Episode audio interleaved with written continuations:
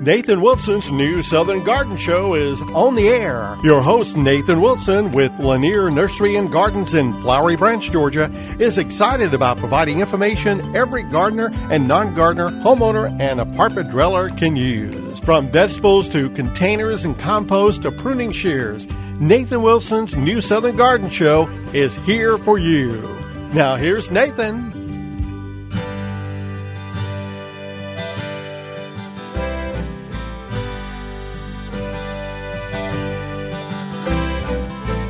Well, good morning, gang. Let's grab our cup of coffee, our notebook, and our pencil.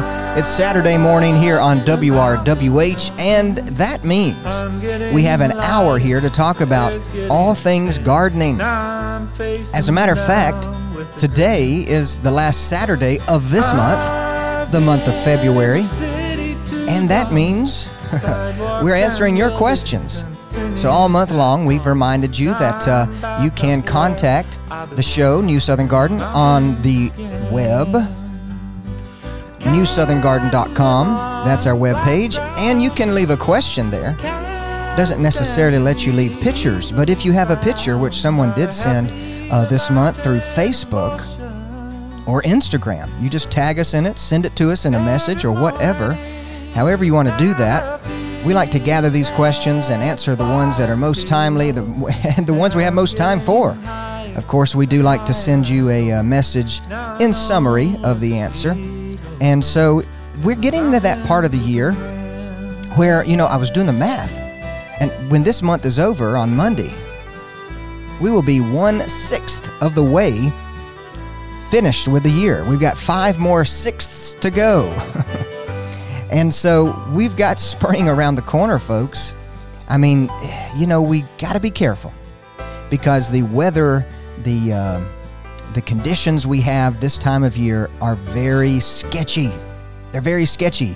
What I mean is, some days we may be nice and warm, high 60s, low 70s, and it may be sunny and it may feel like spring, and you may want to go out to your local garden center or come to Lanier Nursery and Gardens in Flowery Branch, Georgia, where you f- can find me throughout the week. And you may want to buy tomato plants. But, folks, we're not even finished with February. Don't let this weather fool you. Make all of your plans, make all of your preparations. As a matter of fact, as far as tomatoes go, this weekend would be a great weekend to start seeding some in a tray or in little pots, keeping them in a sunny window, starting your plants indoors because what we're looking at is we need about, oh, four to six weeks of young plant growth before we put them out into the landscape. And so, if you want to start something indoors, well, we've got just about uh, six weeks, give or take, the entire month of March, and then two, mo- two weeks into April before we get to our last, our average last frost date. Now, of course, in our zone, that's somewhere around April 15th. And so that happens to be Easter weekend. Uh, but if you wanted to start seeding some things out, you could do that now. Hopefully, if you're going to do it, you've already purchased your seeds, went through all those catalogs. Um, if you're slow to the game and you haven't purchased your seeds or haven't looked through those catalogs, well, uh, Lanier Nursery and Gardens, we just received uh, our uh, our stash, if you will, our stash of seeds from Livingston Seed Company. They do not sell to box stores. They sell strictly to uh, local, independent uh, nurseries, garden centers, hardware stores. I assume they'd probably sell to anybody, but they you can't be a big company. That's what I like about the Livingston Seed Company. Uh, so you can come check out Livingston Seeds, of course, at Lanier Nursery and Gardens in Flowery Branch, Georgia, where you can find me throughout the week.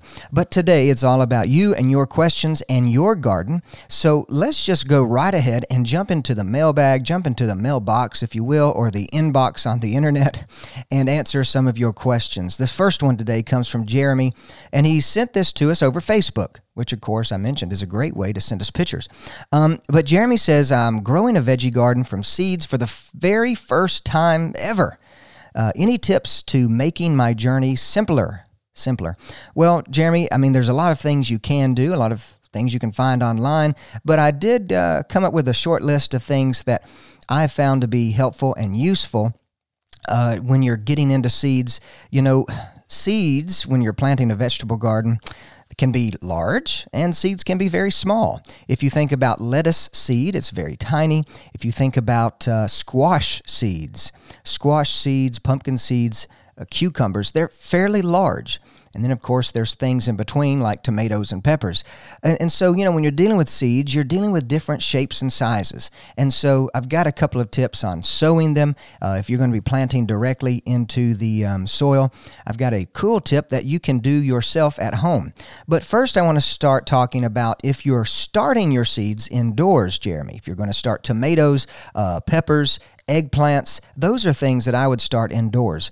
I would leave all of the cucurbits, all of the cucurbits, that would include the cucumbers, the squashes, the zucchinis, the pumpkins, um, any kind of gourd, if you will, or watermelon, uh, any kind of melon. All of those are in a particular group we call cucurbits. And they seem to respond well because we, uh, in the past, I have sown cucurbit seeds indoors and they germinate, they grow, but when they're planted, transplanted into the garden, they seem to lag. And so one year I planted some uh, indoors, put them in the ground, and the same day I put those transplants in the ground, I also sowed seed in the ground. Okay, so you would imagine that the seed that was sown on the same day as a transplant, that the seed plants would become slower. But I actually found that they became more established. They were able to get their root system into the soil very quickly and essentially outperform the ones that I started indoors. They don't need a very they don't have a long germination time, so they don't need extra weeks to germinate. They're really germinating in 7 to 10 days. And so I think that if you're going to select seeds to grow indoors to start, start with the things that have a long germination period uh, and particularly maybe a long days to harvest. Now, germination, of course, is the amount of time, or the germination period would be the amount of time that it's planted and uh, actually emerges from the ground. So for tomatoes, it could be 21 days for peppers, 21 days. They like it hot. And so it's beneficial because they have a long germination period to start those kinds of plants indoors. Um, now, the days to harvest, of course, would be the days, a number of days from the day you planted the seed until the day you pick the first fruits off of the plant, whether it's tomato fruits or whether it's uh, squash fruits. And tomatoes have a longer well, and peppers, they have a longer days to harvest period than most of these cucurbits. Cucurbits generally grow like a weed. And so, um, if you're going to start some of these indoors, it's very important, especially if you have multiple varieties of tomatoes or multiple varieties of peppers. It surely would be inconvenient, you know, or uh, kind of a bummer to have hot peppers and sweet peppers and get them mixed up. Now, of course, you'll probably be able to tell the difference when they're planted, or rather when you're uh, picking them. Uh, but to keep things organized and straight, um, you can make your own plant stakes, or I should say, um, um, tags to identify. All you need is some trash. That's right. All you need is to save some yogurt cans, the plastic yogurt cans, um, maybe cottage cheese, any of those plastic, white plastic uh, containers that some of your groceries comes out of. Save those and then cut strips along the side, maybe about an inch wide or half an inch wide and cut them so that they do look like little tags. And you can write on those and you can keep them in your pots while you're organizing, keeping your plants well organized so that before you uh, plant them in the ground, you know which plant you are dealing with. So just get some trash, clean it out really good, maybe clean it with some uh, d- detergent, and let them dry, cut them into strips, and then you can write directly on those labels. No reason to go buy anything. Of course, in the past, uh, uh to be on the cheap, I have gone and purchased. Um, uh, tongue depressors or popsicle sticks, I guess it is. Uh, the wider the better. Those are pretty cheap, but again, you probably have some of these plastic yogurt containers hanging around somewhere. Now, let's talk about, uh, Jeremy, if you're going to plant directly into the ground, like I said, those cucurbits, um, uh, some corn. I would never really plant corn in containers. I would plant it directly in the soil. Beans, they germinate quickly. Um, I would plant all of these things directly in the ground. There is a nice little trick that you can do create in your garage to help you plant seeds into the soil. And that would be taking some nails or screws and a thin strip of board, maybe make it four feet wide or however long your beds are, and nail. Uh, nail the hammer these nails into the board at appropriate spacing. So, for instance, say you want to plant uh, plants two inches apart or six inches apart. Well, space these nails in the board along the length of it, uh, between two six inches, whatever your spacing is, and then you can take this these nails that are attached to the board, press them into the earth, and you've got your seed holes ready to go. Now, of course, most seed don't have to go very deep, so you don't need very long nails. Probably short nails would be ideal, but you can work those nails into the soil, wiggle it a bit to open the soil, and drop your seeds in, and boom, you've got evenly spaced plants and you've made your tool in your garage. Of course, you can buy planters online, or maybe some hardware stores or garden centers, uh, but seed planters can start, uh, even the cheap ones, uh, maybe a little over $100. But you can use nails and boards to do this. Of course, it takes a little back effort because you've got to do some bending. But that's an easy way to plant things in the ground without mis uh, them. You get perfect spacing every time. Now, what about watering? Of course, watering is a very important thing, not necessarily uh, at the beginning of spring, but as we go into as we go into summer. And there's a couple of things that I want to uh, mention that may be beneficial. Now, Jeremy, when you first sow your seed, you know that you've got to keep the seed moist, not wet, but the soil needs to be moist and the seed is not able to dry out. If your seeds dry out, uh, you may lose viability, and of course, it slows down, stops, maybe prevents the germination process. Once you've planted your seed, you know the soil temperature is right, you know the air temperature is right. Uh, be sure that you keep the moisture in the soil. Don't let those young seeds dry out because as they germinate, they're going to need a lot of water. But before you even plant your seeds, you need to start thinking about how you're going to water them throughout the summer. And in the South, at least in our state, I say that irrigation is insurance. You may not need to turn on the spigot, but if in the case we go through a drought and things get really dry here in Northeast Georgia, well, we can turn the water on and water our garden without losing things. So be thinking of how you might need to water if those situations arise. Ideally, we wouldn't have to add extra water than what uh, the sky gives us, but we don't always get rainfall. So Soaker hoses are a great way to water the vegetable garden. And the reason I like soaker hoses or some kind of drip irrigation system would be uh, because it doesn't sprinkle the leaves of the plants. The vegetable garden is one of those areas where fungus and bacteria uh, can be a problem with almost any crop we have. And keeping their leaves dry, keeping their leaves free of extra moisture is going to help them uh, prevent coming along with some kind of fungus or bacteria. Remember, in the south, we have a lot of humidity, we have a lot of heat, and if we're adding extra moisture, well, that is the perfect conditions for bacteria to grow. So, well, and fungus for that matter. So, soaker hoses, but place them early. Place them the same day that you plant your seeds. If you wait a few weeks after you've planted your seeds, then you're trying to move these hoses around and potentially damaging your young seedlings. So, Plant the irrigation system on the same day you sow your seeds.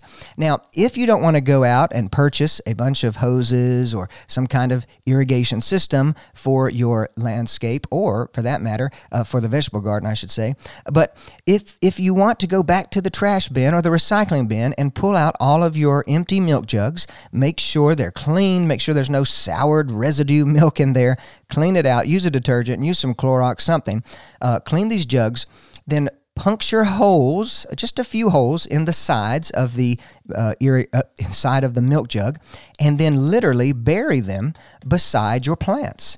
Bury them where you anticipate your plants to grow, leaving just a top couple of inches above the soil. Um, and when you need to water, you can fill those jugs and it slowly leaches into the soil.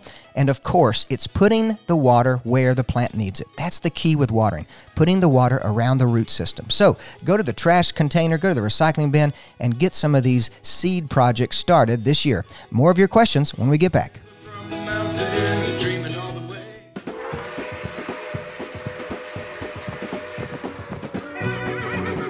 Hey gang, do you sometimes feel like you are riding a lonely trail while gardening, all alone with no one to join in the fun? Well, join the new Southern Garden community today and find peace of mind by sharing your experiences, whether they be poor ones or successful ones. New Southern Garden is on Facebook and Instagram, so I'd love for you to friend, follow, like, share whatever it is we're doing these days. Also, you can check out our website at newsoutherngarden.com where you can not only find every episode of the show ever, but you can also send us a question via our Contact Us page. It's never fun gardening alone, so get social with the New Southern Garden family and let's grow well.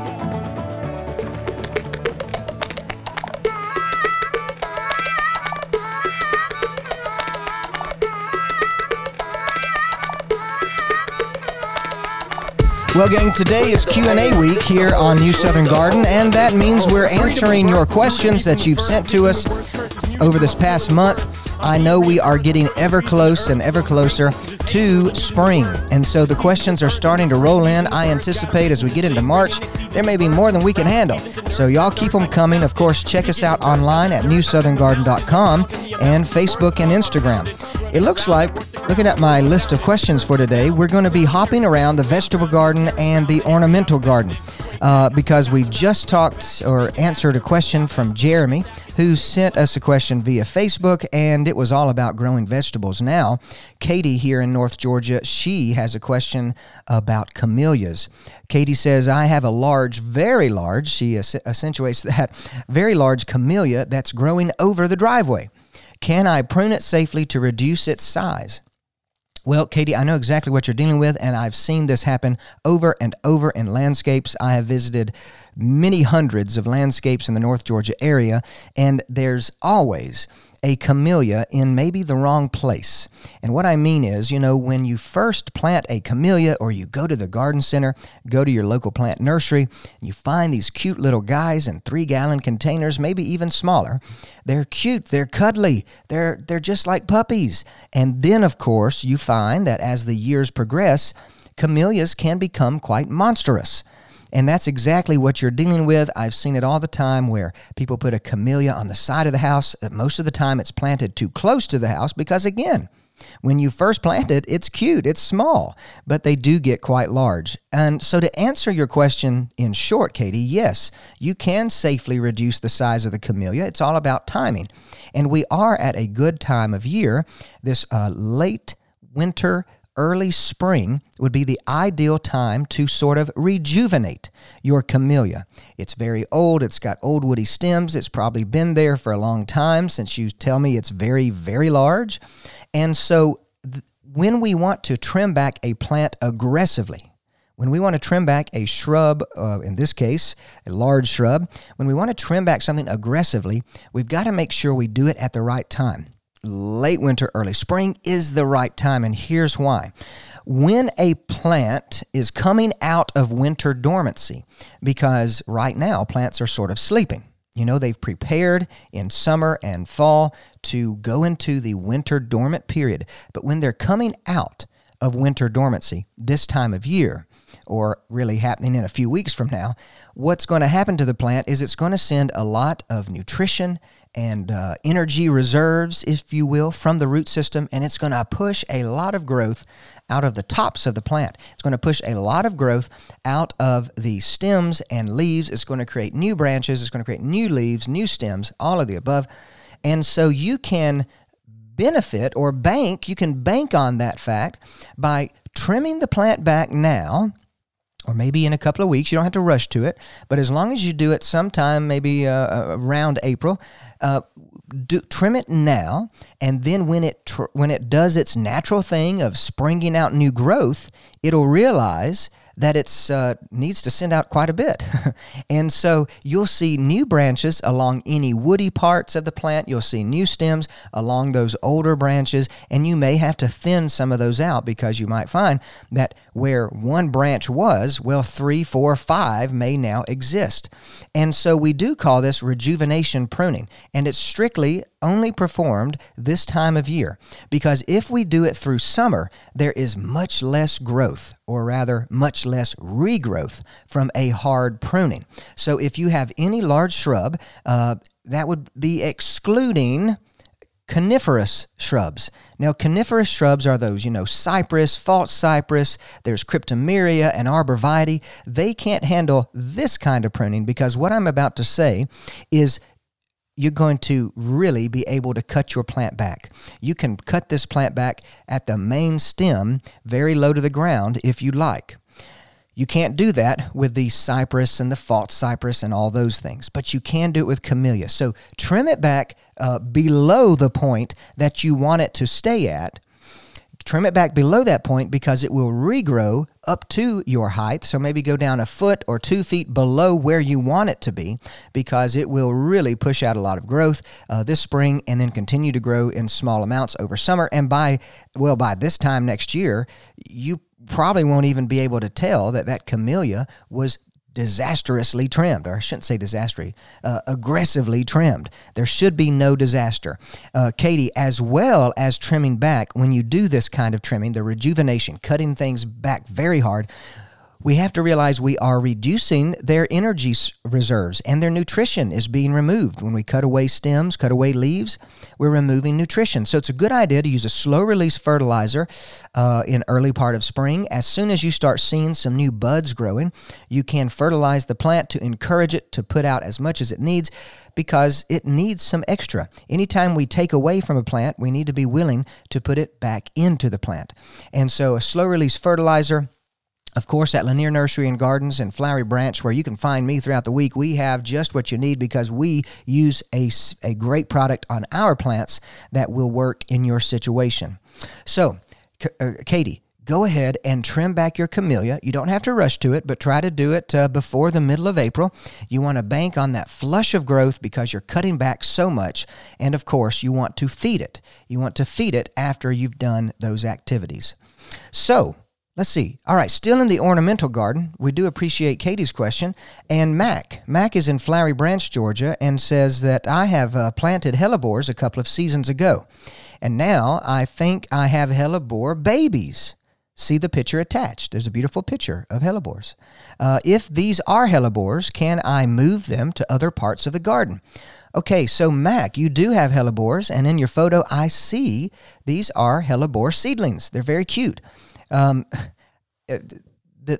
the first leaves that a hellebore germinates are not really uh, distinct, but the second, the true set of leaves, we should say, look much like a hellebore. So you have a mixture because I can tell that even the youngest seedlings without a set of true leaves are hellebores. So you've got a good collection of hellebores here. And to answer your question in short, can you move them to other parts of the garden? Absolutely. You can move them this weekend if you'd like. You need to probably move them the sooner the better uh, because you want them to regrow a strong root system after you damage it from digging them out. And you want that to happen as soon as possible because if these young babies can go into the spring and the summer months uh, with a strong root system, they will more likely be living and not struggling. Um, so, let me add some notes here uh, about hellebores because we've talked about hellebores in the past, but I, I want to sort of let you know what Mac in Flowery Branch is seeing. Uh, what Mac's dealing with is she's bought these hellebores and has uh, the, the seeds have sprinkled themselves upon the earth and young babies pop up. So hellebore is sort of a uh, herbaceous ground cover, but it's evergreen. So they look good all year. They have big hand shaped or palm shaped leaves and then, of course, they bloom when nothing else is blooming. They're blooming right now, and they've started several weeks ago, and some could continue to bloom uh, several weeks from now. But the reality is, is that uh, hellebore is the plant that keeps on giving. It's like a gift that keeps on giving. You have one of them, and they reseed themselves. So that's how they make a great ground cover. They get these dense populations, these dense communities of hellebores. Uh, they'll start to compete with each other, and so that's why, Mac, it's important to be sure to uh, transplant some of these to other areas or give them away to friends. Now, the other beautiful thing about hellebores in particular is that the new babies you have there, Mac, may not look just like the mother. No, because hellebores, they hybridize with each other, they cross with each other, they do get promiscuous with each other. They tra- trade genes and they mix up their genes. So if you have a light colored hellebore and a dark purple uh, or red color hellebore and they cross with each other, you may get some strange new combination. In my opinion, um, it's important not to let any hellebore go to waste. and the reason is, of course, because you never know what new variety you may unleash in your garden. You never know what new type of hellebore you may see in your landscape. So save your hellebores, move them when they're young, maybe have at least one set of true leaves that look like the mother plant's leaves, and Put them in a nice shady or morning sun condition, and they'll continue to grow and spread for years to come. Well, just like the hellebores, we've got more questions to give after this break. Hang on tight.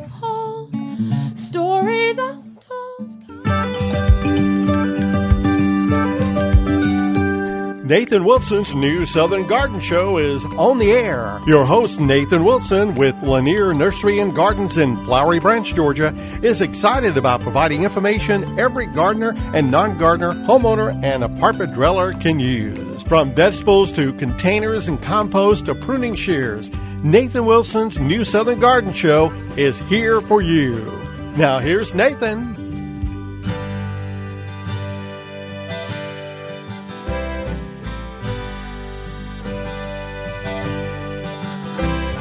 Well, gang, I feel like we're rocking and rolling this morning with getting your questions answered here on New Southern Garden. Of course, we like to dedicate the last Saturday of the month uh, to answer your questions. And you have sent us questions all month. We appreciate those who have. We hope we can get to all of them, but of course, uh, we would like to send you a personal answer as well. So if you have a question this this season as we approach spring, be sure to uh, check out newsoutherngarden.com on the internet, where you can find every episode of our program ever, and you can also leave questions. So again, that's online at newsoutherngarden.com, but you can visit us on Facebook and Instagram. Be sure to like us, follow us, whatever they call us these days. Make us your friend. And we can keep in touch that way. You can send us questions, send us videos that are, uh, you know, of your landscape. If you've got major issues and you need to talk about it on a video and show us, we'd love to see it. Uh, before the break, though, we were talking about hellebores, and Mac is in Flowery Branch uh, she has hellebores planted and she notices that there are probably babies around. She sent us a picture. There indeed are hellebore babies uh, growing seedlings. Hellebores are relatively easy to grow from seed. They will take quite some time to get to blooming age. It may take two to three, at least two to three years for that seedling to be strong enough, to be mature enough to start producing flowers. But of course, when they do start producing flowers, they are just gorgeous and they're blooming when nothing else is. They're blooming right now. So they're blooming along with camellia and winter daphne, but there's only a handful of plants that bloom over winter. And hellebore is one of those. So if you don't have hellebores, but maybe you have a fairly shady site, uh, and you need something green there all year? Well, hellebores, they like that condition. They keep their leaves all year. And like we've already told Mac, they give you many more plants. So it is the plant that keeps on giving, and you can spread them around your landscape. Now remember, these seedlings are not going to look just like their mother. No, because they like to hybridize and cross amongst themselves, you may have some brand new colors, some brand new new varieties, if you will some new combinations, maybe some speckled leaf, uh, speckled petals. Oh, they can be gorgeous. One of my favorite plants, and they're deer resistant too. Deer do not like hellebore. They're not tasty. If if anybody ate enough hellebore leaves, they would get quite a stomach ache, and so uh, the deer stay away from them. It's wonderful. With that being said, hellebore looks great with other plants like hostas and ferns. As a matter of fact, uh, hostas and ferns, they go so well with the uh, hellebores that you can create your own little woodland garden right outside the porch or wherever you have a shady site. Uh, hellebores, though, can handle a good bit of sun, but I would prefer for them to be growing in morning sun. I mean, if you had a site that got six hours of morning sun, but then afternoon shade, hellebores would not only grow well, but they would bloom the best they possibly could. Hellebores can handle quite a bit of sun, like I said, but if they get too intense, their leaves start to turn black. Doesn't cause a problem for the plant, uh, but it's just its response to that heat and that extra intense light. And so those kinds of plants planted in that condition will bloom well, but they may need extra maintenance to be looking great all the time. So if you don't have hellebores, if you don't know what they look like, search for them online, Google them, something, uh, or just come check out your local plant nursery. We've got plenty of hellebores we're growing at Lanier Nursery and Gardens in Flowery Branch, Georgia, where you can find me throughout the week. So you can find me and the hellebores uh, at the nursery. Well, let's continue answering some more questions. Sam, uh, not sure where Sam is from, but Sam says, uh, I'm hoping to start my own compost this year. What's the basic info I need to get started? Well, Sam, I'm glad that you brought this question up because I think we have talked about compost in the past on some previous episodes, so you can find more information on those at our website, newsoutherngarden.com.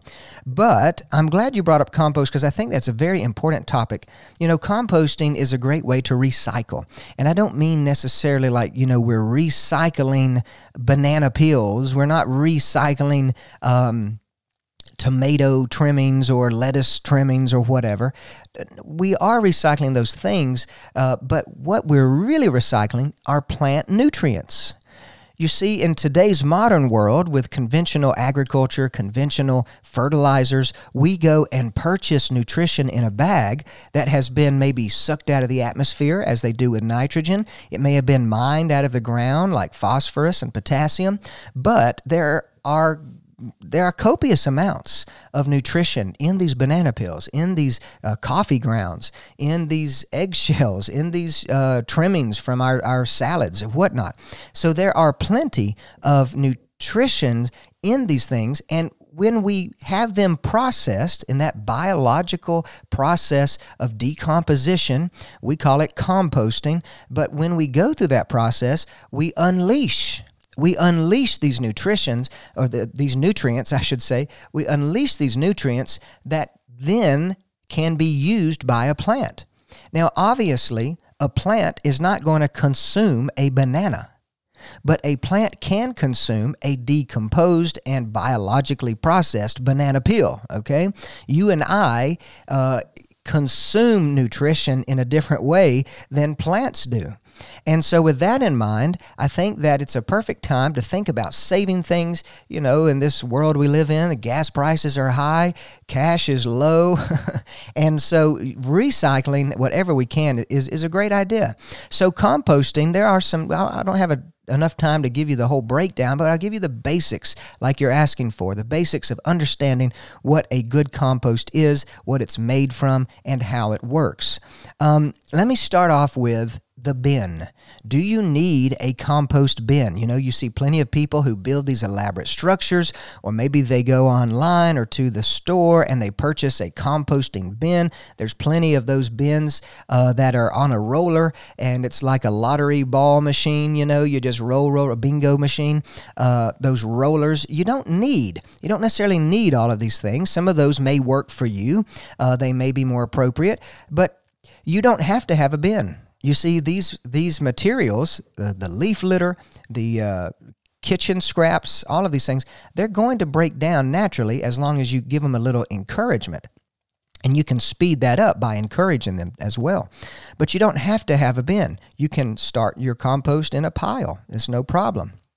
You can pile it up, mound it up. Now, if you're in a neighborhood where they wouldn't allow a mound of uh, a mound of uh, thrown out vegetables or whatnot, then you may want to consider a bin or some kind of container. One of the most simplest bins to make is out of pallets. If you can come up with three pallets, maybe go to one of the warehouses in town or somewhere. Maybe you know somebody who is in the business and, and that uses pallets, find three pallets and and sort of make a bin out of those with a back and two sides. You can leave the front open because the front is going to be where you do all your work, where you do your turning, and where you also harvest your compost to go place on the earth. So, a three sided structure, like a box, but one end is open, is perfect for a composting bin. And because you're, if you use pallets, you know, pallets have wood slats that are spaced out. And so that's two beneficial things things. The spaces allow oxygen and air to get into the pallet or in, into the bin, but also the slats help to hold the bin, uh, the materials in the bin in one place so they're not spilling out. So that's one of the most simple and basics you can find, and usually you can probably find some pallets pretty cheap or free uh, in some some some uh, warehouses. Now, for the materials themselves, for what you throw in there, what do you need in there? Well, there's five main requirements to get a compost bin going and get it started, get it heated up quick. And that would be you need brown litter. And brown litter would be things like maybe wood chips, um, bark, uh, anything that is woody. All right. You need green litter. Green litter would be anything that is is herbaceous. So foliage or leaves. If you have a ton of oak trees, ton of maple trees, and you blow the leaves in the fall, those can be used as green litter in your compost uh, container. Now, the other three are not necessarily something you are going to have to add, but you might. That would be air, moisture, and light. And you don't have to have light. That fifth one, light, is not necessarily a requirement, but light and the sun will help speed things up. We're really not talking about artificial light, we're talking about uh, energy and sunlight, okay, from the sun. Uh, the sun does help with heating this pile a bit, uh, but we're going to talk in a minute about how a compost uh, can, how a compost pile actually warms up. So, brown litter, green litter, air moisture, and I like to throw in sunlight because it really is beneficial. Um, the brown litter is your carbon. Okay, carbon is a very uh, rigid, tough structure, uh, or helps to build those rigid, st- tough structures like wood and bark and anything brown.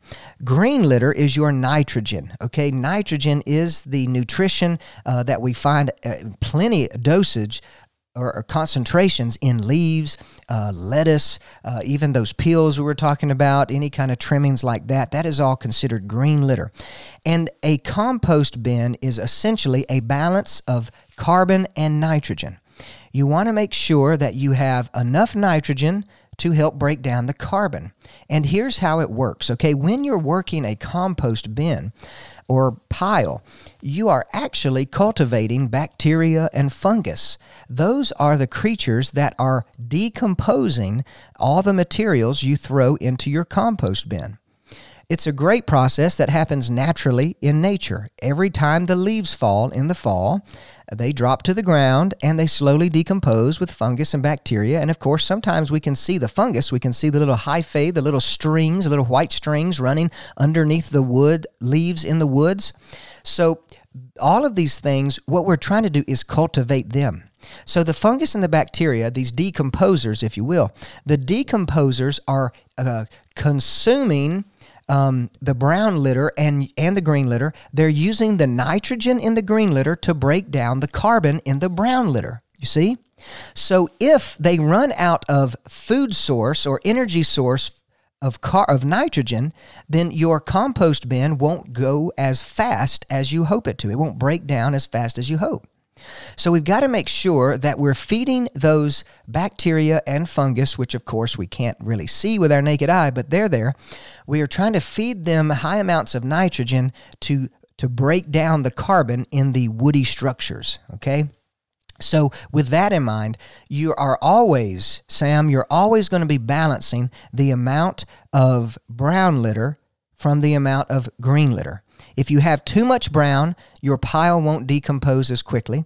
If you have not enough brown, well, you won't have much of compost, okay? So be sure that you're saving those green scraps, whether it's leaves from trees, whether it's uh, trimmings from the kitchen, scraps from the kitchen, whatever it is, make sure you're saving those because you're going to need probably copious amounts of that depending on how large your pile is. Now, air and moisture, they come into play in a different way. Again, it's nothing really to do with the material that we put in there.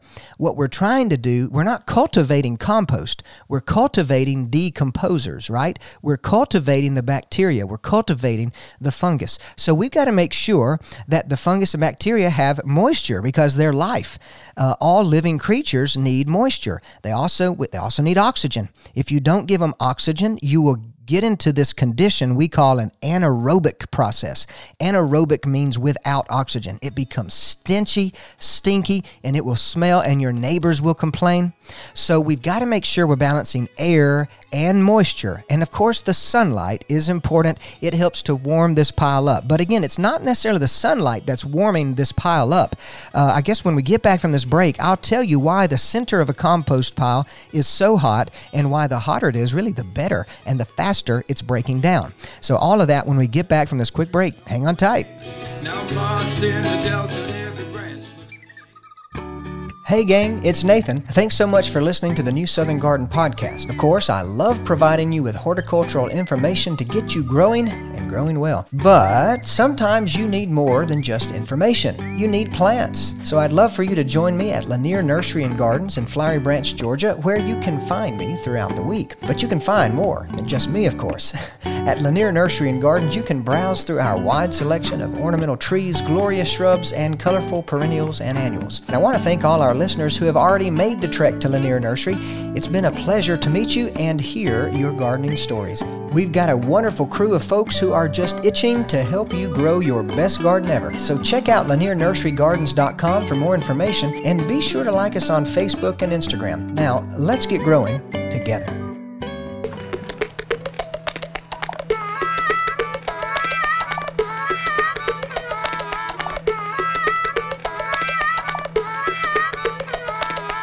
Well, gang, I had a feeling that today's show would go by quickly because you've given us some great things to talk about. You've sent us your questions, and we're giving you the answers. Of course, it's just my take on it, but uh, I do like to give people some good advice when possible, and we're glad that you're asking for it. So, if you have a question that you'd like for us to answer next month, be sure to send it to us at newsoutherngarden.com and on Facebook and Instagram.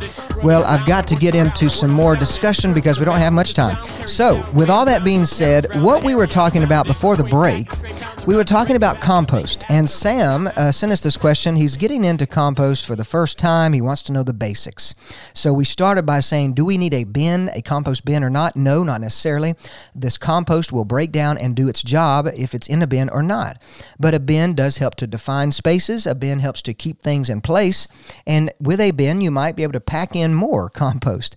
Uh, but you can get started on just bare soil, bare earth.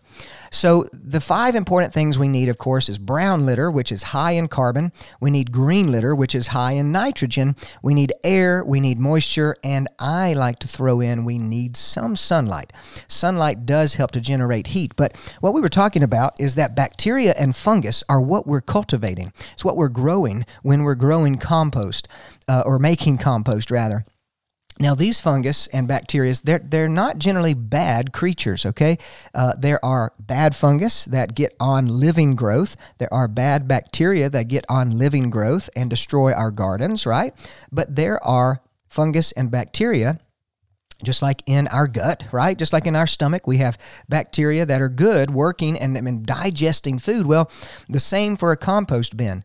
Generally speaking, the bacteria and the fungus that are in a compost bin are very beneficial and they are consuming brown litter and green litter, particularly using the nitrogen in the green litter as a food source, as a source of energy to help break down the carbon in those brown materials like wood chips, uh, bark, sticks sticks, twigs, etc. So it's always a balance between the right amount of green litter, the right amount of brown litter. If you notice that your compost bin is, or your compost pile rather, is not moving quickly, it's not breaking down quickly, then it's very important to add more of that green litter because all of the nitrogen may have been consumed and the bacteria cannot continue to break down uh, the brown litter. So that is one of the critical things to keep an eye out for, Sam, is to make sure you're balancing green and brown. Um, green's got to be there in order for brown to be broken down. Now, the air and moisture we just briefly touched on, and I'd like to say, Again, that balancing the amount of air and the amount of moisture in your pile is critical.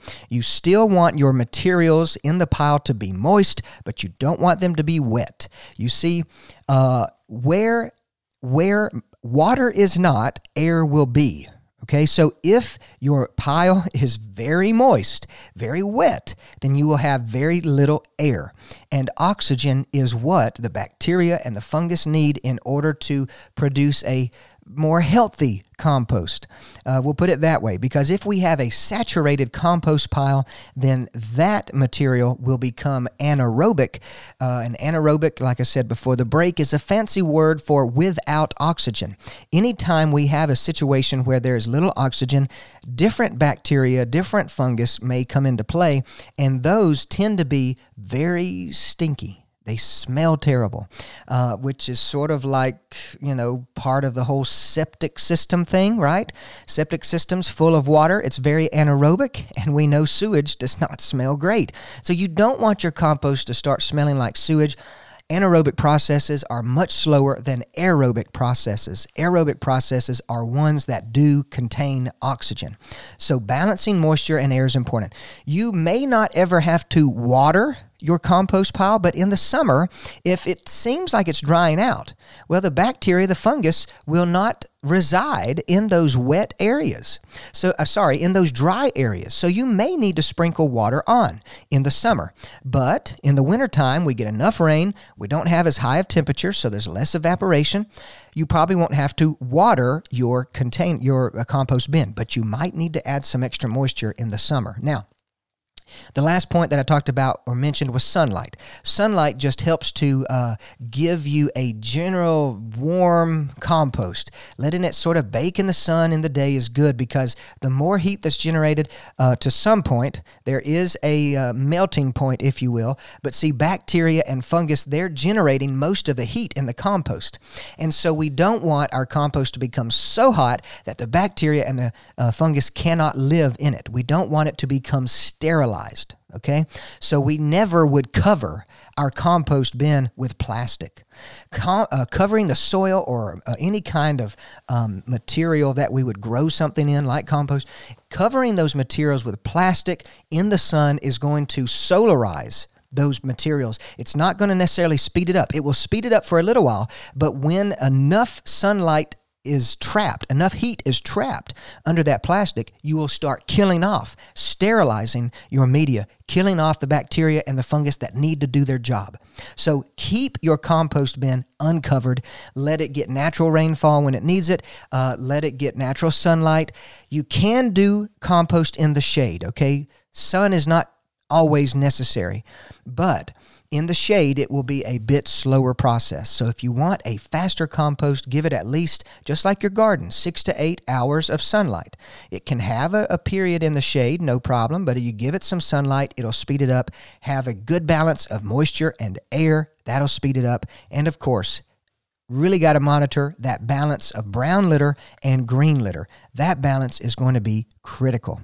Well, Sam, I'm glad that you're interested in compost. If you have any other questions, you can always ask us. But of course, there's plenty of resources online and wonderful books on Amazon on just this topic. Big, thick, heavy books on this topic that you can learn more about. Those are just some of the basics. Now, before we have to head on for this this week, uh, Juan here in Cleveland, Georgia, he says um, it's harder and harder to find sweet potato slips. Can I produce my own? What's an easy way to do so? I know exactly what you mean, Juan, because sweet potato slips used to be sold in little bundles. And of course, sweet potato slips is nothing more than a young sweet potato plant. But fewer and fewer places are producing them, fewer and fewer places are selling them. You can produce them your own remember that the sweet potato we harvest is the root. It's not like a potato. A regular potato is a stem, but the sweet potato is a root.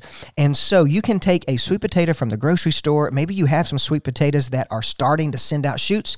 Place them in a mason jar of water with a skewer so you can sort of hold it above the air, right? Hold it uh, uh, kind of half in the water, half in the air. Skewer that through the sweet potato and put it in a sunny window. The kitchen window, sink window is probably a good place for it. You will see in a few weeks that the tip Make sure you're putting the tip going upwards because it is a root. We don't want to bury the tip in water. But as roots begin to develop on that root, that big tuberous root, then new shoots will come up in the air.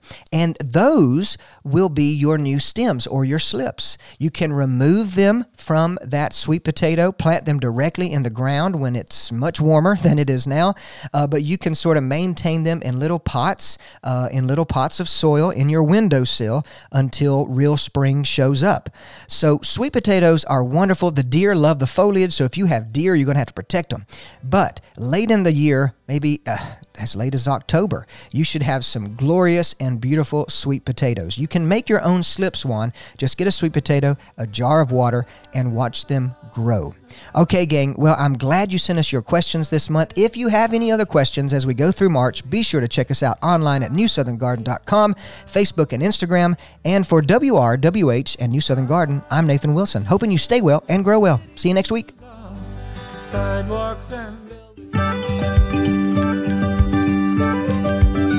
Hey, thanks for joining us for this edition of Nathan Wilson's New Southern Garden Show. If you have a comment about today's program, you can reach out to Nathan by sending an email to grow at lanierNurseryGardens.com. Also get more information at newsoutherngarden.com. Join us next Saturday on Local News Radio 93.9 FM and AM 1350 for Nathan Wilson's New Southern Garden Show.